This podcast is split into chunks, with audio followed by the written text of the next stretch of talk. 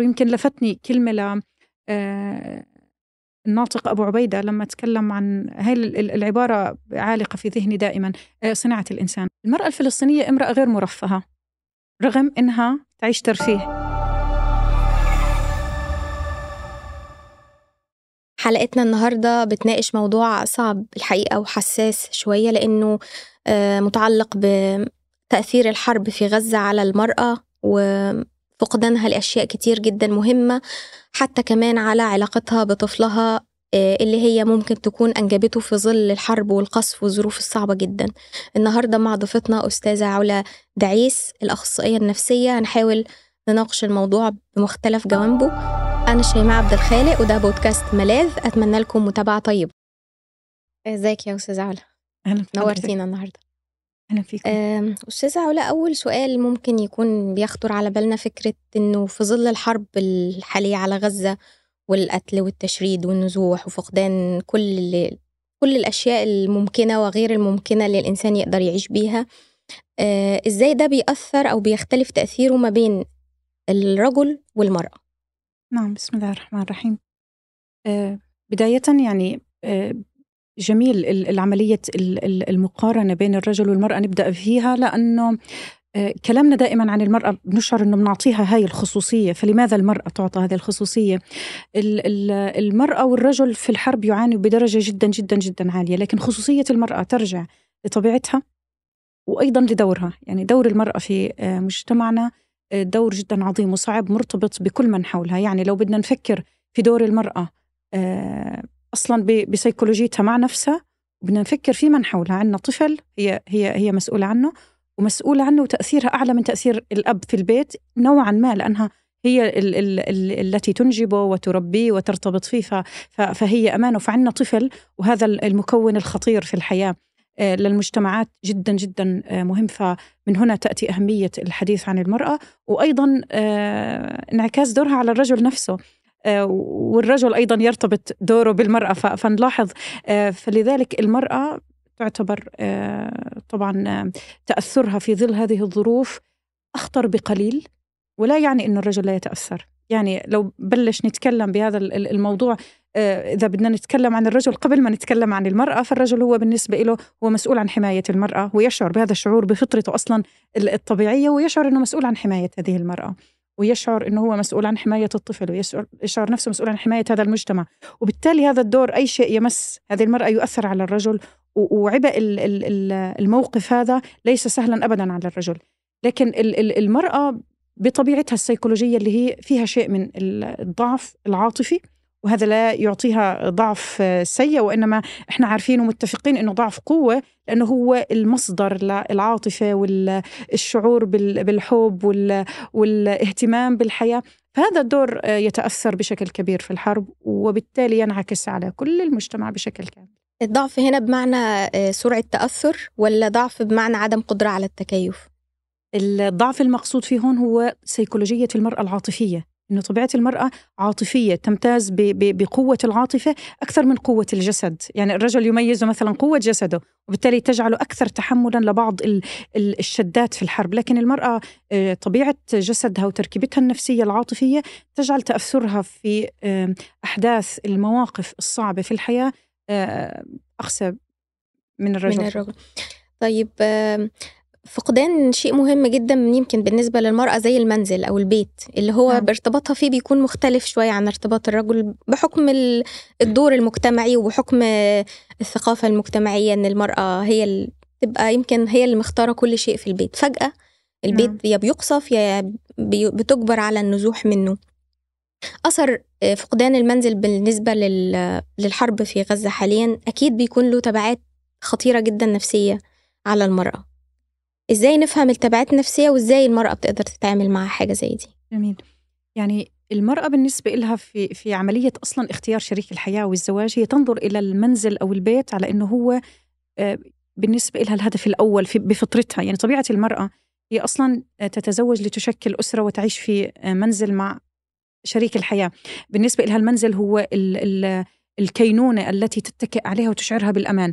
أكثر من الرجل. بالنسبة لها المنزل هو هو العش الذي تعيش فيه وتقوم فيه بكل مهماتها وبكل أدوارها وبكل بكل شيء. ومثل ما قلتي ممكن هي مرتبطة بكل تفصيلة فيه لأنها تمكث في البيت تربي الطفل تقوم بمهمات. فهي التي تصنع التفاصيل في داخل هذا المنزل.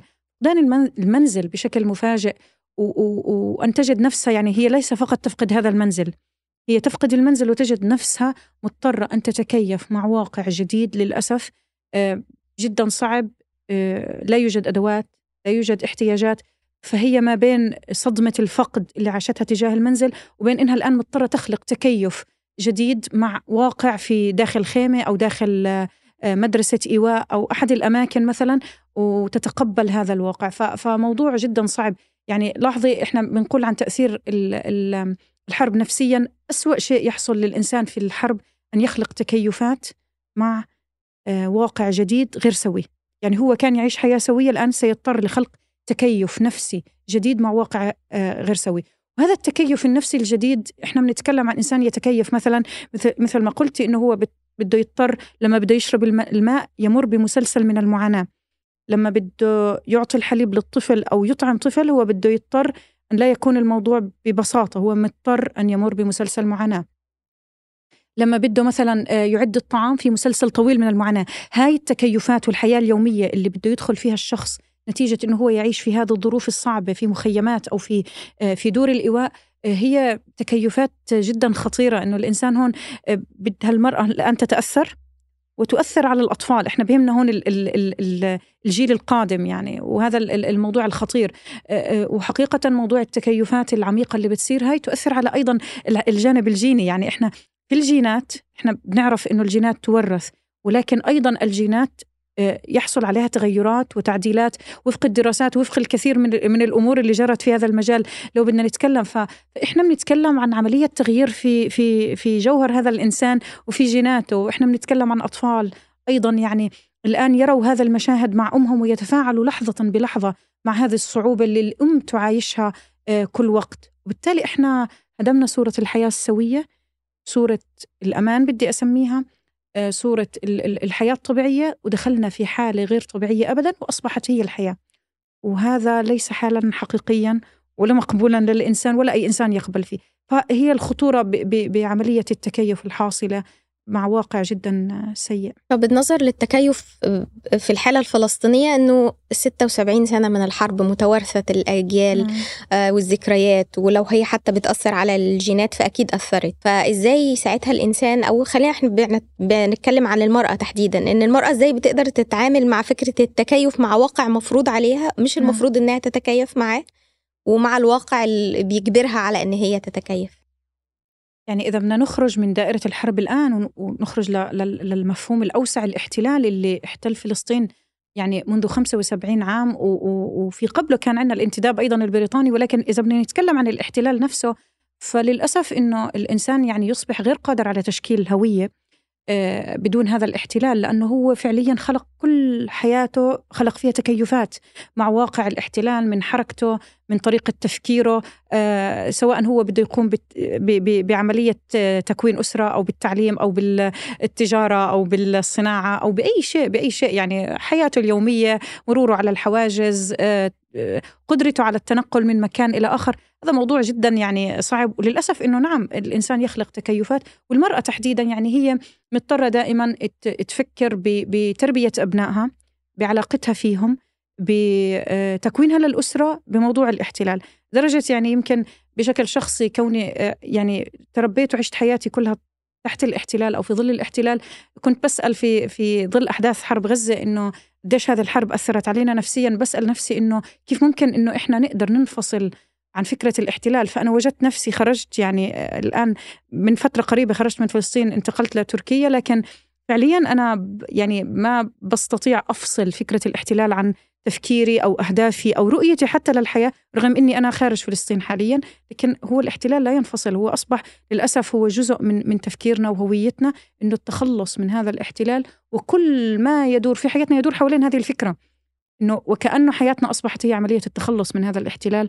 وكيف أفراد أسرتنا كل الناس اللي حوالينا آه، نعرفهم وفق هذا المنظور. أنت لاحظي إنه الآن المرأة هي عاشت هذه الصدمة الصعبة وهي تأتي بعد سلسلة من من من من الصدمات والنكبات اللي عاشها الفلسطيني والنساء في فلسطين آه، في ظل الاحتلال. فهي الآن مطلوب منها تكمل المشهد. يعني هي تعيش صدمة تعيش صدمة ولكن تكمل مشهد صدمة مكررة بنسميها. إحنا في حالة تكرار قهري لهذه النكبة اللي عاشها الفلسطيني. فهي الآن آه، مطلوب منها آه، تتصرف بصمود تتصرف بثبات. تحاول تخلق شيء من من الإرادة من القوة لأنه الاستمرار بعيش النكبة هو عمليا يعيدنا إلى إلى الوراء. وإحنا كفلسطينيين أعتقد وصلنا لمرحلة نفكر كيف نتقدم للأمام. سبحان الله في الصباح كنت رأيت مشهد لامرأة فلسطينية كبيرة في السن بتصرخ أمام الكاميرا وبتقول إنه هي في أحد مدارس الإيواء. فبتصرخ وبتقول إنه إحنا ابدا ما ما رح نرجع.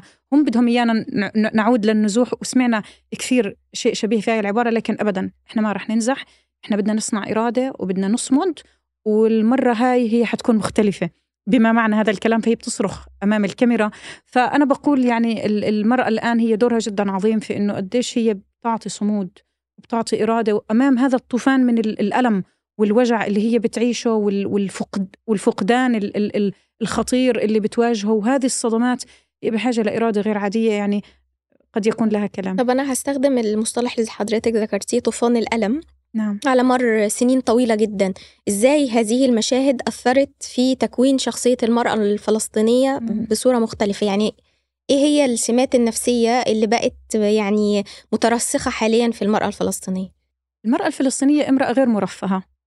رغم إنها تعيش ترفيه. يعني في شيء من الرفاهية أكيد والحياة والأشياء اللي المرأة آه، تحصل عليها بشكل طبيعي مثل كثير من المجتمعات.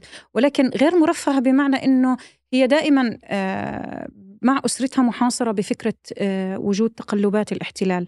فهي الآن مثلا مشت حياتها لنفترض, لنفترض أنها هي تزوجت مثلا الآن وكونت أسرة.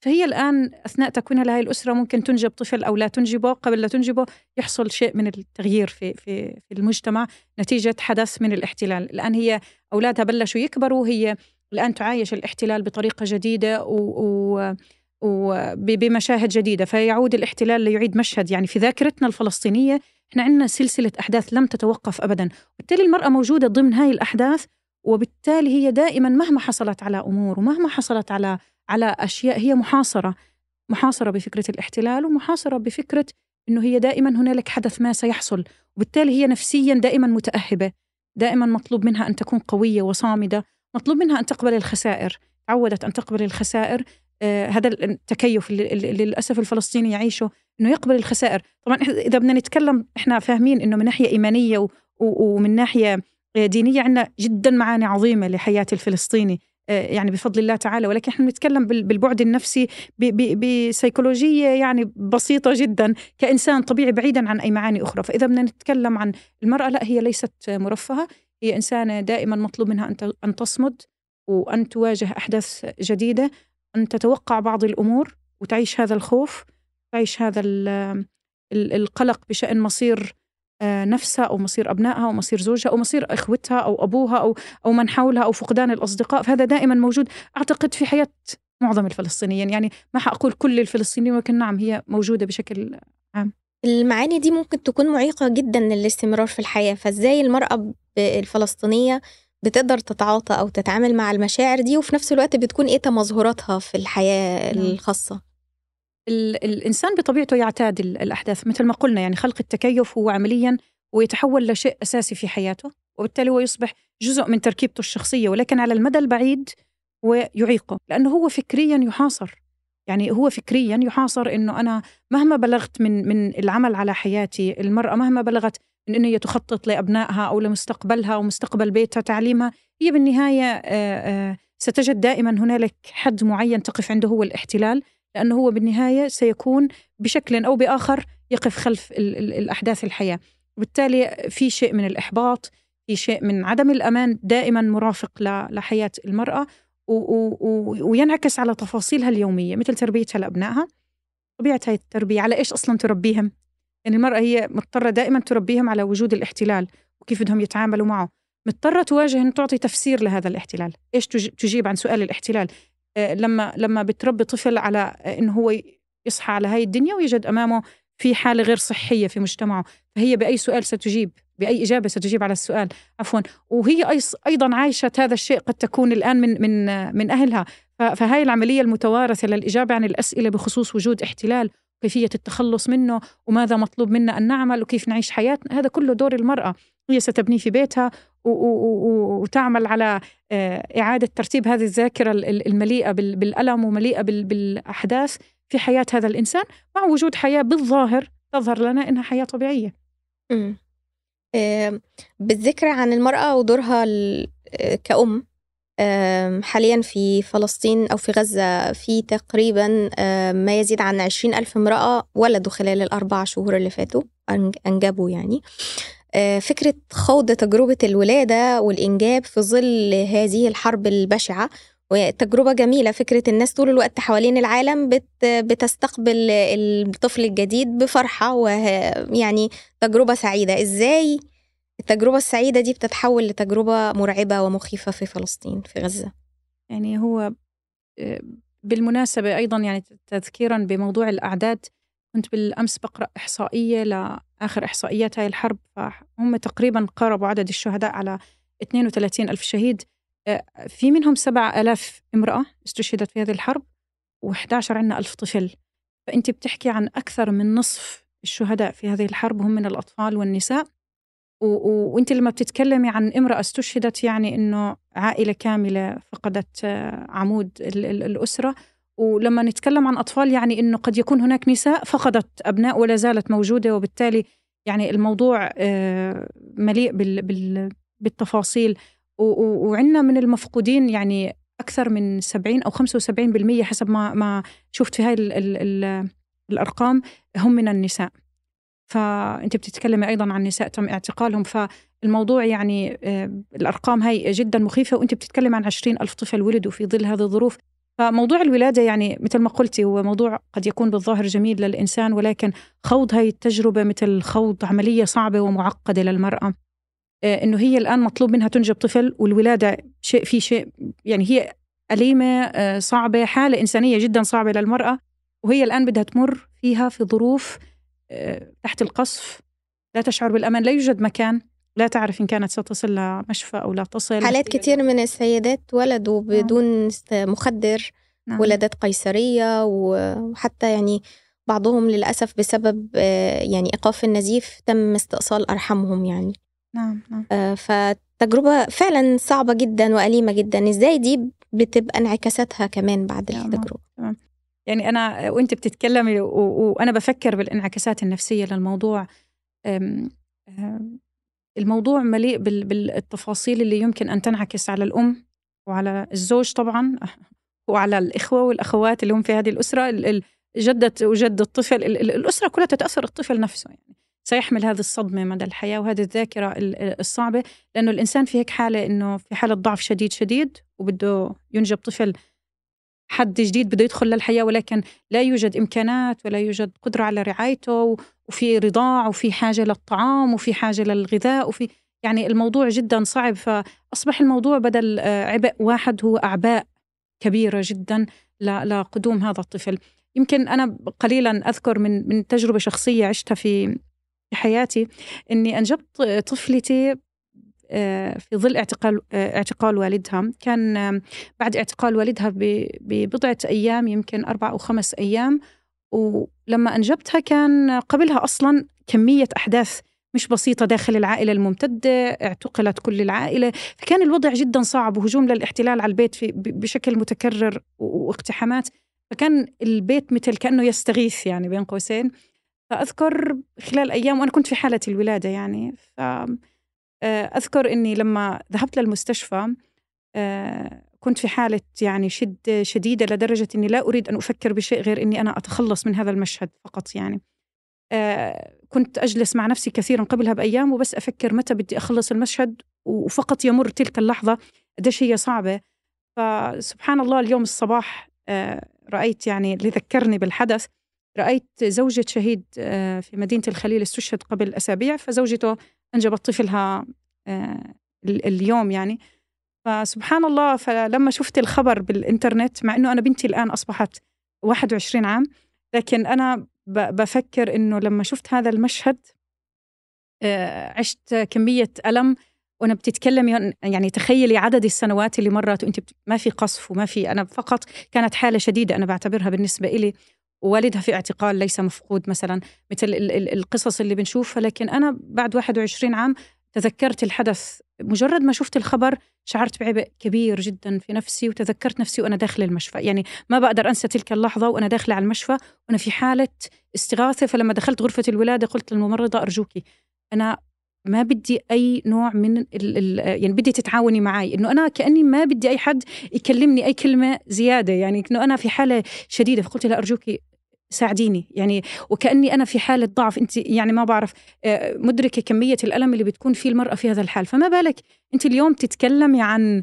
عن نساء بت يعني تنجب الطفل وفي قصف حواليها وفي تهديد عليها وعلى اطفالها أو قد تكون فقدت زوجها أو قد يكون غير موجود أو ما في أحد حولها أو ما في أصلا مكان للولادة. بعض النساء ولدت بين الآخرين يعني فقط وضعوا لها ستارة يعني.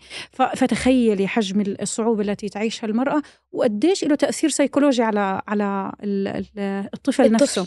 لأنه إحنا بنحكي عن صدمة جدا صعبة فأنا آه، في الصباح يعني لما بنتي كلمتني فبقول لها فأنا قررت إني أكلمها مع أنه تكلمنا كثير في الموضوع سابقا.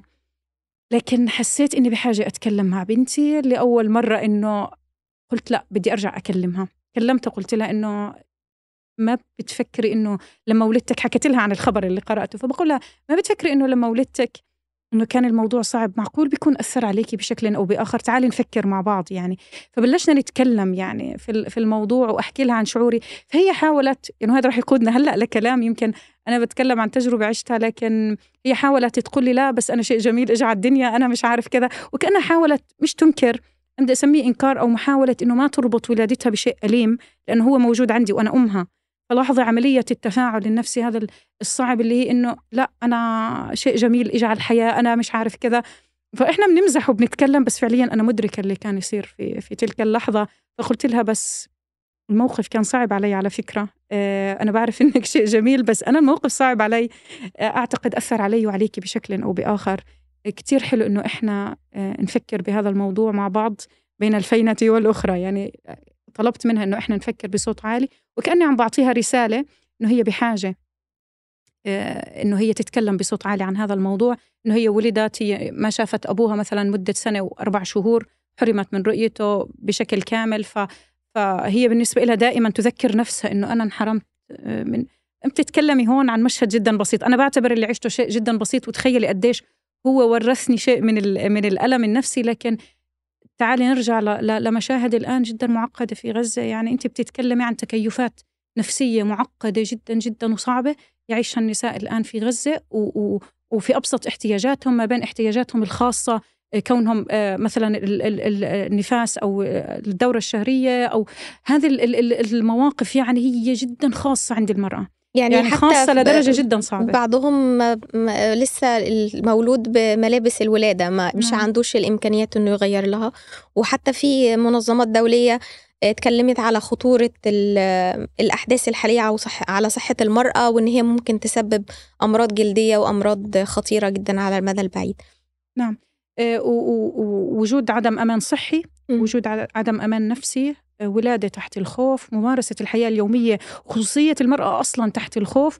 وأمام كل هذا الأمر هي مطلوب منها أن تكون إنسان أمام الطفل. يعني هي بالآخر بدها تضطر تتجاوز كل هذا الألم الذي تمر فيه الآن لأنه هي مضطرة تتعامل مع هذا الطفل وتظهر له القوة. يعني المرأة ممكن تظهر ضعفها أمام كل الناس إلا طفلها. يعني المرأة ممكن تظهر ضعفها للآخرين لكن أمام الطفل لا. هي بالنسبة لها أنا مصدر قوة هذا الطفل بدها تحمي هذا الطفل هي بتشعر حالها هي الحماية له وبالتالي هي بتضطر تكون قوية أمام طفلها بدها تجاوب عن أسئلته بدها توفر له الاحتياجات بدها تحتويه وبدها تحسسه بشيء من الحياة الطبيعية اللي هي أصلا مش موجودة. ولو بأبسط الأشياء بأنه هي تلعب معاه أو تكلمه أو آه، تعطيه جو من تشغله عن جو القصف تشغله عن الكوارث اللي بيعيشها. فقدانه لأقاربه يعني هي الآن فقدت أقاربها وهو فقد الأقارب جميعا. أصبحوا مشتتين في مراكز الإيواء. هذا هذا الحال يعني هو أيضا حال صعب على المرأة والطفل يعني. هي بالإضافة لكل اللي حكيناه هي الآن آه، فقدت البيت وأصبحت الآن مع ناس وأشخاص جدد. يعني هذا لحاله الموضوع يعني يحتاج لكلام كثير. قديش صعب إنه الإنسان بعد ما يكون اعتاد على جيرانه الشارع ال ال المحل اللي بيشتري منه احتياجاته اليومية الأشياء البسيطة هاي اللي هو إحنا يوميا بنفكر إنها عادية بس فعليا الآن ال ال ال الناس في غزة فقدت هاي ال ال الأشياء اللي تعودت عليها بشكل يومي وبسيط اللي هو الشارع والبيت والحارة اللي هم فيها وجوه الناس والجيران وحركتهم اليومية. آه، إحنا أحيانا لو جيراننا صار عندهم شغله وانتبهنا إنهم غير موجودين ممكن نرتبك إنه إيش في يعني مثلا أو سمعنا عندهم شيء. فما بالك إحنا فقدنا كل هاد والآن أمام مطلوب منا الاعتياد على ناس جدد في مراكز الإيواء علاقات جديدة كاملة. وقد يكون أصلا الشخص غير قادر على تشكيل العلاقات وهو في كل هاي الضغوطات النفسية. هو بده يشكل علاقات جديدة أشخاص جدد واطفال جدد ويتعودوا على بعض ويبلشوا يمارسوا حياة مشتركة ويكتشف ناس جداد. هذا كله يعني جزء من من من المشهد والمعاناة اللي اللي بيعيشوها النساء والأطفال بشكل يومي بإنهم أيضا هذا يشكل شعور بالقلق والخوف وعدم الأمان. آه، وإحنا بنتكلم عن الصعوبات اللي بتشوفها المرأة في رحلة الإنجاب. يعني دايما بنبقى بنقرأ على الستات اللي بتخوض تجربة صعبة أو آه، مراحل صعبة علشان ربنا يرزقها بطفل أو كده. بتكون تعلقها بالطفل أقوى وأكبر من أي حد تاني. فإزاي نقدر نشوف علاقة الطفل هنا بأمه أو علاقة الأم بطفلها في ظل هذه المعاناة يعني المرعبة؟ سواء النفسية والبدنية أو حتى الخوف على المستقبل اللي هي مش قادرة توفر له الأكل. العلاقة هنا بتتشكل إزاي؟ وبتختلف إزاي عن أي علاقة تانية؟ نعم. أنت بتتكلمي هون عن آه، أم متشنجة عاطفيا بدي أسميها. متشنجة عاطفيا. هي ما بتشعر هي في حالة صدمة أصلا. مش صدمة هي صدمات مجموعة صدمات مركبة مع بعض هي الآن بتعيشها. وهي أصلا لا تفكر بالصدمات هي بتفكر بالحياة. يعني هو المشكلة الآن إنه الشخص اللي تحت تأثير الحرب هو لا يفكر بجروحه.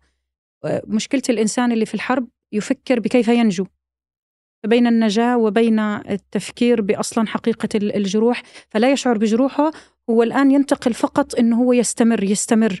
الآن للأسف إنه بعد ما تمضي هاي المرحلة هو يبدأ ينتبه كم تعرض لجروح. ونبلش نشوف الآثار النفسية الكثيرة اللي ممكن نتكلم عنها. فانت بتتكلمي هون عن أم أصلا هي متعرضة لصدمات ومطلوب منها أن تعطي. يعني الأم هي رمز العطاء بنقول عنها في الحياة. فبدها تعطي طفل آه، مشاعر بدها تعطيه اهتمام بدها ترعى تتحمل بكائه بدها تكون إنسانة هادئة بدها تمرر له معاني الحياة وتجيب له على أسئلته. وإحنا بنتكلم هون عن أم متشنجة نفسيا مصدومة. الإنسان المصدوم بيكون بحالة تجمد في مشاعره. ما في مشاعر متحركة. فعطائها لنفسها ولأطفالها ولمن حولها شبه بتكون يعني ما بدي أقول شبه معدومة ولكن هي فعليا بتكون حالة نفسية بدي أسميها مشوهة يعني ما في مشاعر تمر بشكل سوي وطبيعي وإن أعطت تعطي على حساب نفسها طوال الوقت وهذا جميعا أثاره يعني مهما شفنا حالات صمود آه، للمرأة وحالات بدي أسميها لكل المجتمع أصلا اللي, اللي تحت الحرب مهما شفنا حالات صمود آثار الحقيقية تظهر فيما بعد الحرب؟ العلاقة في هذه الحالة هل بتأثر على طبيعة التعاطي ما بين الأم وابنها؟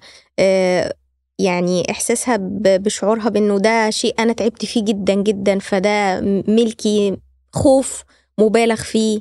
وإزاي برضو بنربط الفكرة دي ما بين أنه هو زي ما حضرتك ذكرتي قبل كده هي طول الوقت عندها شعور بالتهديد إنه ممكن تفقد ابنها في أي لحظة. نعم. فالشعورين متضاربين تماما يعني. نعم نعم. ويعني وأنت بتسأليني كنت بدي أقول لك إنه هي فعليا هي ابنها وهي مسؤولة عنه وشعور بالارتباط الخطير اللي, اللي بينها وبين طفلها.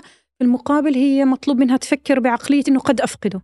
يعني هي تكيف نفسها للتكيفات اللي, اللي للأسف يعني يعيشها أهلنا في غزة إنه أنا في أي لحظة قد أفقد من حولي. وكأني أنا أصبحت جاهز للفقد مع إنه مطلوب من الإنسان يعيش الأمان.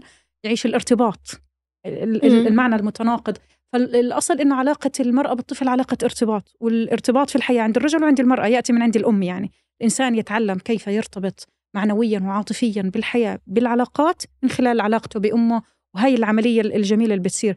فأنت بتتكلمي هون عن عملية تكوين ارتباط مشوه بين الأم والطفل لأنه الأم عم تخلق هذا الارتباط وهي مرتبكة ومتشنجة وخائفة عندها شيء من الغضب عندها شيء من العصبية. عندها مشاعر مضطربة أصلا في عندها تفكير زائد في عندها قلق فيش أمان. فتخيلي نوعية الارتباط التي تتشكل الآن. وفي المقابل أنت بتتكلمي عن حد طوال الوقت في علاقة بينه وبين هذا الطفل الصغير ولكن هو يفكر أنه أنا قد أفقد أفقدك في أي لحظة.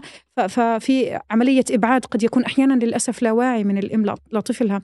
أنه هي تبدأ تتصرف بعملية أنه أنا ما بدي أتعلق ما بدي مثلا في لخبطة عاطفية بتصير أنه أنا ما بدي كثير أتوقع نفسي لأنه بدي نعم فأحيانا تبعد طفلها عنها بشكل لا واعي وهي مش منتبهة لأنه إذا أنا تعلقت فيه قد أفقده. لاحظي هاي التركيبة النفسية بتصير مع الوقت وهذا من القلق العاطفي بنسميه قلق الارتباط. بصير عند الأم وللأسف طبعا يورث للأطفال يعني م. الطفل يأخذه ولما بيكبر بيرجع بصير عملية اللي هي التكرار النفسي لأن هاي الصدمات تنتقل. كمان ال ال الخلاف أو التناقض ما بين إن أنا ده ابني يعني جبته بعد تعب ومشقة فهدلله وهعطيه كل حاجة وما بين إنه لأ أنا عايزاه يطلع قوي لأن إحنا عارفين إن إحنا بنخوض صراع فلازم أشد عليه. برضو ده أكيد بيعمل صدام شوية في المشاعر. نعم صدام وصدام في, في النظرة إلى عملية التربية ككل أصلا على إيش أربي هذا الطفل أصلا؟ هل أنا بدي أشد عليه ولا هو إحنا بحرب؟ فانا ما بقدر أدلله. فيمكن عندنا مثال الأب الجد اللي اللي حضن الطفل روح الروح سماها. مم. يعني مثال عملي على قديش إحنا بنشوف مشاهد للحب عند الأهل في غزة ومشاهد للاحتواء ومشاهد ل... مشاهد جميلة تعبر عن كمية جمال العلاقات. وهي حالة جدا جميلة لأنه هم مثلهم مثل غيرهم. آه ناس عندهم آه حياة جدا مليئة بالمعاني ومليئة بالأشياء الجميلة. ولكن في نفس الوقت الآن مطلوب إنه أنا وأنا بعيش هاي المشاعر وبدي أدلل وبدي أهتم وبدي أعمل غرفة نوم لطفلي وبدي أشتري له احتياجاته وبدي أشتري له أغراضه و... عفوا وبدي أعطيه. لكن أنا في المقابل آه، بدي أتقبل آه، إنه هذا كله الآن مش موجود ومش متوفر. ولو كان متوفر بدي كيف أتعامل مع طفل يفقد كل هذا مرة واحدة؟ يعني هو كيف بدي أهيئه نفسيا إنه يتقبل الفقد كمان في الحياة؟ فيعني لاحظي هي التفاصيل في كل هو ممكن يفقدني أنا كأم يفقدني. ويفقد أغراضه واحتياجاته ويفقد الدلال ويفقد ال ال الأشياء اللي تعود عليها. فكيف بدي أساعده يعني؟ وهو أصلا لما ينتقل للمخيم يعني عشان إحنا مركزين في جزئية الطفل والأم يعني هو لما بينتقل أصلا للمخيم يعني هي الأم الآن أصبحت في حال مختلف تماما فهي غير قادرة على توفير الحياة بالشكل الذي اعتادت اعتادت عليه. يعني أنت بتتكلمي عن ناس انتقلوا حديثا لأماكن ما لهم علاقة فيها. فهو كيف بدي أنا أربي طفل على إنه يتكيف مع يومه بشكل ما وأنا لسه بدي أخلق هالتكيف لسه أنا بتعلم وقاعدة وبدي أعطيه لطفلي وهو بأشياء أنا عمري ما توقعتها ولا عمري تعاملت معها وأصلا أنا حديثة عهد فيها ومطلوب مني إيش؟ أعطيها لطفلي. فأي دلال وأي تفكير بصير الإنسان أوكي بده يعطي حب بده يعطي دلال لكن هو مش مش مستيقظ.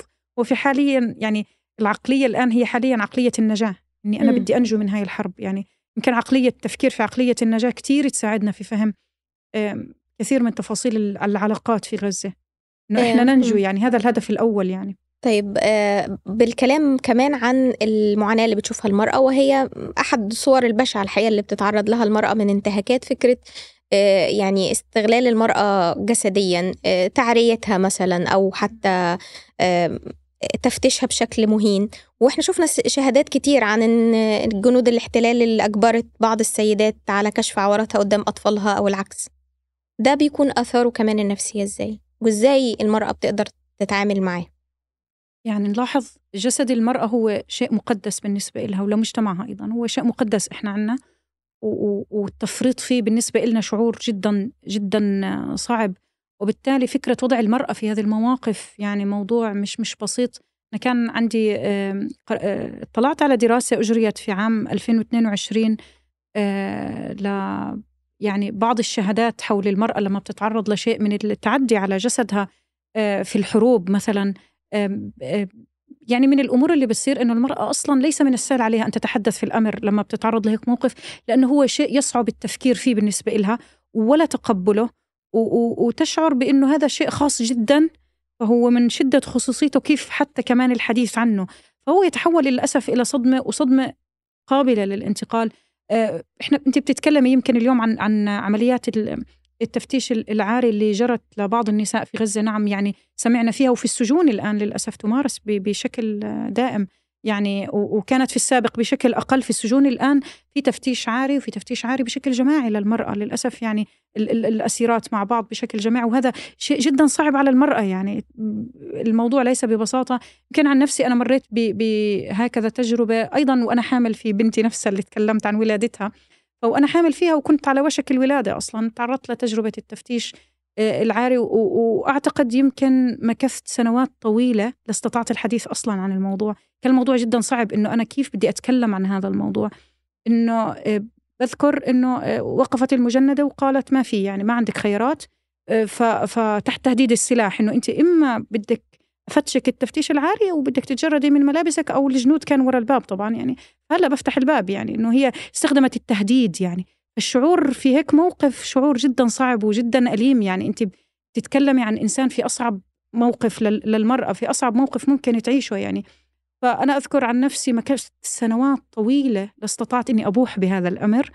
وبعدين يعني أدركت إني لازم أتكلم عنه ولو على الأقل مع مع محيطي لحتى إني أساعد نفسي أتجاوزه نوعا ما. الحمد لله يعني الآن الأمر أفضل لكن لما بشوفه بيتكرر بأدرك قديش صعب موقف إنه الإنسان ينحط بهيك موقف. هو صعب على المرأة وعلى الرجل على فكرة ولكن المرأة كونه خصوصية جسدها مختلفة قليلا في في في أخلاقنا وقيمنا الموضوع طبعا بيكون صعب جدا وتمريره ليس بالسهل وللأسف أنه ممكن نعم ينتقل على على أطفالها. يعني إحنا كل اللي بنتكلم عنه هو خطورته على المرأة نفسها.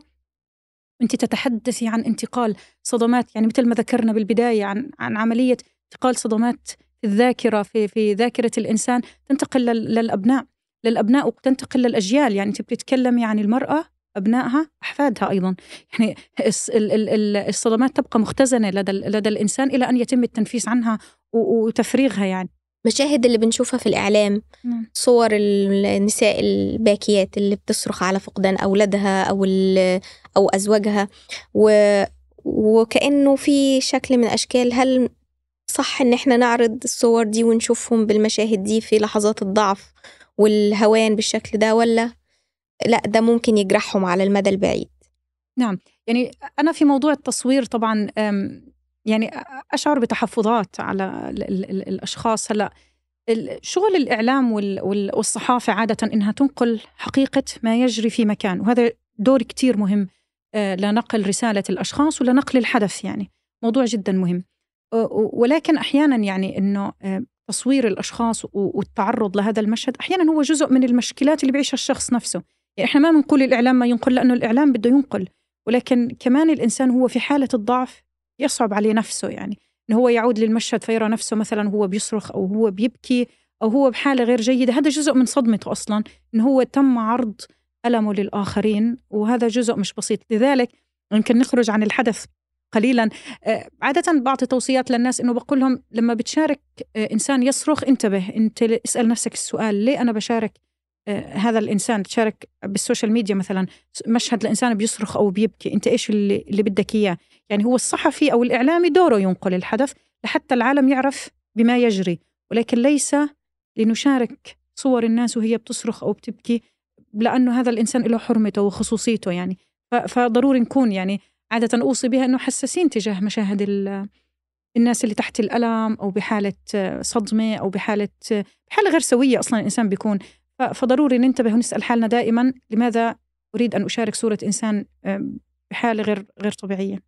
بما إننا يعني عرجنا على أكتر من شكل من أشكال المعاناة اللي بتمر بيها المرأة الفلسطينية لو هنتكلم بقى على طريق التعافي أو طريقة تعاطي م. مع هذه الأزمات يعني من أجل مساعدة حتى المرأة إن هي آه، تشعر بشكل من أشكال المواساة. يعني آه، قبل ما نتكلم عن التعافي بدنا نتكلم من ماذا نتعافى؟ يعني بتتكلمي عن يعني جميل هيك بس نلخصهم حتى إحنا إحنا ندرك هذا الشيء. إحنا عندنا صدمات نفسية وعندنا آه، عرضة لكل أشكال الإضطرابات النفسية والإضطرابات الجسدية أيضا. يعني ال ال الصدمات هاي ما هي بالآخر وين حتروح يعني؟ وين حتتحول بشكل عام؟ لو بدنا نلخص المعنى النفسي اللي قاعد بيصير إحنا عندنا عملية صدمات تتحول طوال الوقت لاضطرابات نفسية واضطرابات نفسية أنت بتتكلم عن الاكتئاب والقلق والوساوس وكل أشكال الاضطرابات النفسية ممكن تصير عند هذا الإنسان وعندنا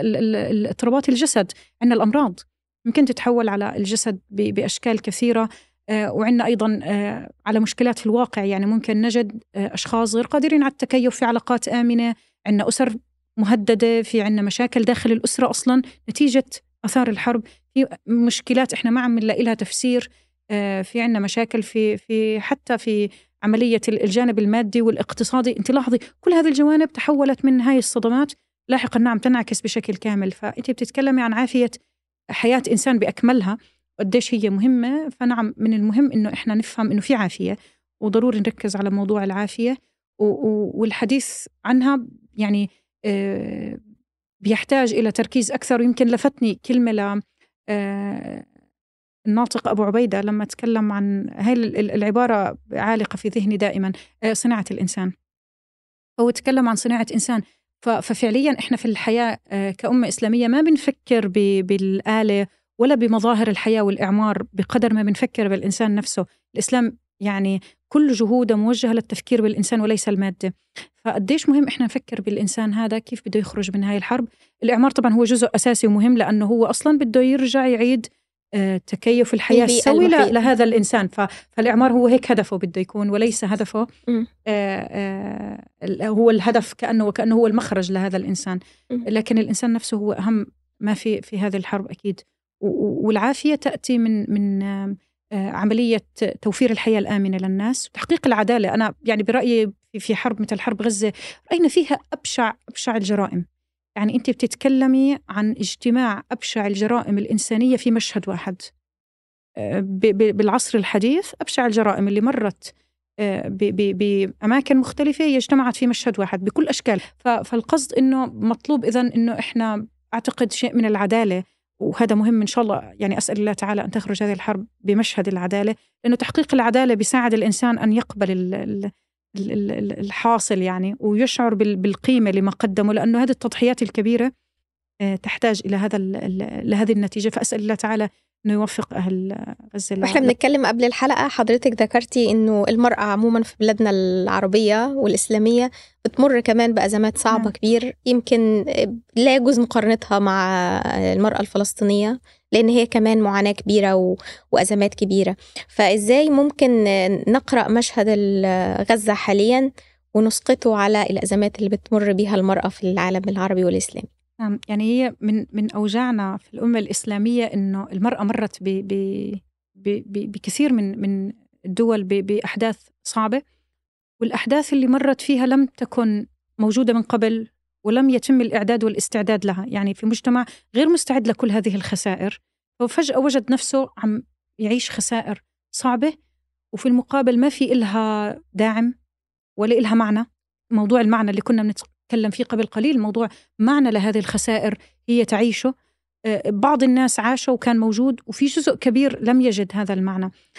فمثل المخيمات الآن الموجودة المعتقلات والمعتقلين البيوت التي آه، فقدت الشهداء اللي فقدوا في في في كثير من البلدان والحرب وتهديد الأمان. كل هذه الأمور موجودة في أكثر من منطقة في في بلادنا. اللي يميز المرأة الفلسطينية أو الإنسان الفلسطيني إنه هو شخص تربى على هذه العملية. هو جاهز إلها ومع عدو واضح بين لا أي شك فيه الأمة الإسلامية متفقة على العداوة العداوة. نعم. وبالتالي العملية اللي بتصير والنماذج اللي بتصير أثناء هذه المشاهد هي نماذج تعتبر ملهمة. ملهمة بمعنى أنه نتعلم منها وتؤثر فينا لأنها واضحة مع عدو واضح مع أشخاص استعدوا وأعدوا لها. آه، هم أصلا تربوا على هذا الأمر وبالتالي هم بالنسبة لهم مع اتفاقنا على أنه ألم وليس سهل ولكن هو يلهم المرأة في كثير من المساحات في العالم الإسلامي. آه، أن تصمد وتتحمل من الأهالي المعتقلين من أهالي الشهداء ممن فقدوا بيوتهم ممن يعيشون في المخيمات. أصبحوا يشعروا بوجعهم وشهدنا نماذج لذلك في في بعض المخيمات السورية مثلا. الأشخاص خرجوا وبلشوا يتكلموا ويحاولوا يوازنوا بين المشاهد. فنعم يعني فهذه المرأة هون في في غزة أصبحت هي نموذج يحتذى به وهي مثال للمرأة التي يعني تحاول أن تصنع شيء لمجتمعها في أصعب ظرف يعيشه أي أحد على الإطلاق آه، للمرأة في أي مكان في العالم إنه المرأة تستطيع وتستطيع على كل ما يحصل. والمرأة الفلسطينية آه، تستطيع أن آه، تقدم شيء أكبر بكثير مما يتوقع من أي أحد. يعني هي استطاعت أن تقدم نموذج أبهر الجميع مع تحافظنا على كل ما ذكرناه سابقا من الألم والصدمات والمعاناة وأهمية العدالة في هذه القضية بصراحة يعني هي أخطر شيء. شعور المرأة بالعدالة بقضيتها وبما حصل وبما ضحت فيه بصراحة. يعني آه، فهي تصبح نموذج يمكن حتى دراسته والتعلم منه بكيف بكيف يصنع الإنسان آه، صمود في أصعب ظرف يعيشه الإنسان. نتمنى في نهاية الحلقة أن يعني ربنا يرفع الكرب عن إخواتنا في غزة و... ويعينهم كمان فيما هو قادم لسه يعني. فشكرا جزيلا لحضرتك. أشكرك جدا. شكرا لاستماعكم للحلقة دي ونتمنى أن أي أفكار أو أسئلة بتخطر في بالكم تتعلق بالجانب النفسي تشاركونا بيها. تنسوش تتابعونا على كل منصات البودكاست واستنونا الأسبوع الجاي. سلام. بث حديث.